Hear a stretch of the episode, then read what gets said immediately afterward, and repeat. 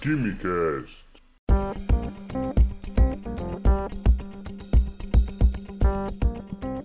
Alô, gênios, estudantes e admiradores de Química do meu Brasil, sejam bem-vindos e bem-vindas a mais um Dose de Química.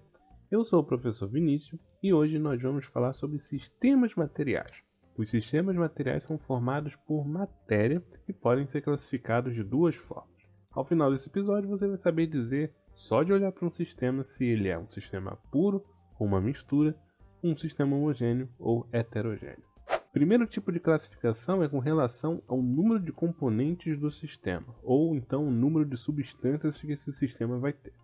A partir dessa classificação, a gente pode chamar de sistema puro ou de mistura. Um sistema vai ser chamado de puro quando temos só uma substância, só um componente nesse sistema.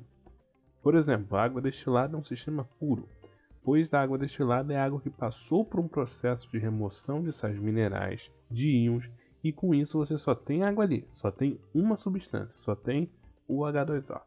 Já um sistema será chamado de mistura quando tiver duas ou mais substâncias. Um exemplo é a água do mar, é uma água que tem diversos sais ali dissolvidos. Outro exemplo também do nosso cotidiano é o álcool 70%, que é um exemplo de uma mistura também, pois nós temos etanol e água, numa proporção que chega ao etanol 70% em volume. Para lembrar de puro versus mistura, pensa no café da manhã. Tem gente que toma só o café, café puro, e tem gente que toma café com leite, mistura o café com o leite. Já uma segunda forma de classificar é com relação ao número de fases que esse sistema vai ter.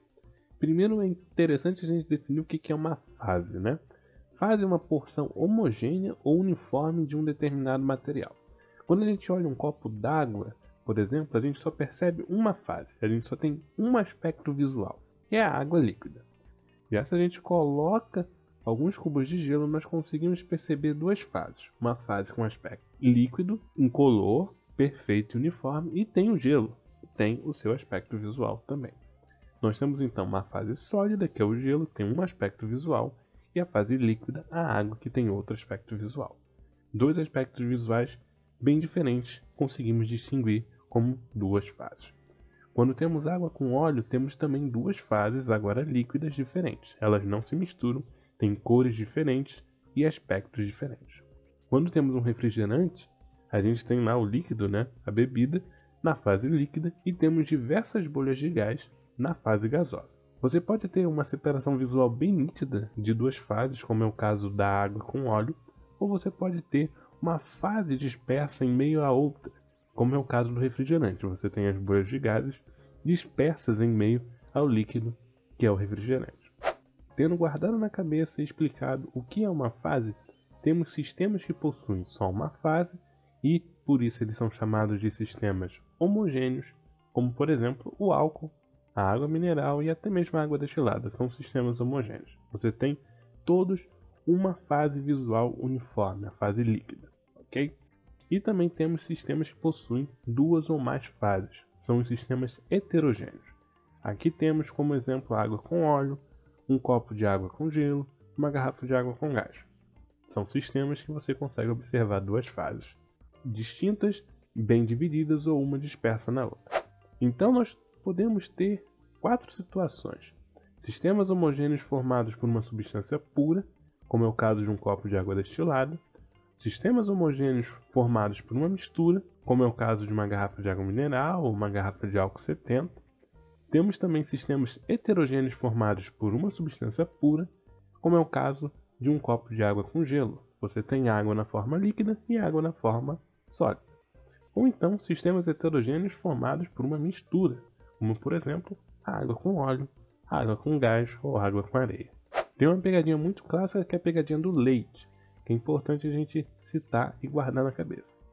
A olho nu, o leite é homogêneo e branco, mas se olharmos no microscópio é possível observar um aspecto heterogêneo desse sistema. A gente vai ter gotas amareladas de gordura em meio a um contínuo de líquido branco. É por isso que o leite, por mais que olho nu a gente olhe e perceba que ele é homogêneo, todo branco, na verdade ele é um sistema heterogêneo. Ainda numa escala microscópica, a gente consegue ver duas fases distintas. Bom, Já o ar que respiramos é uma mistura de gases.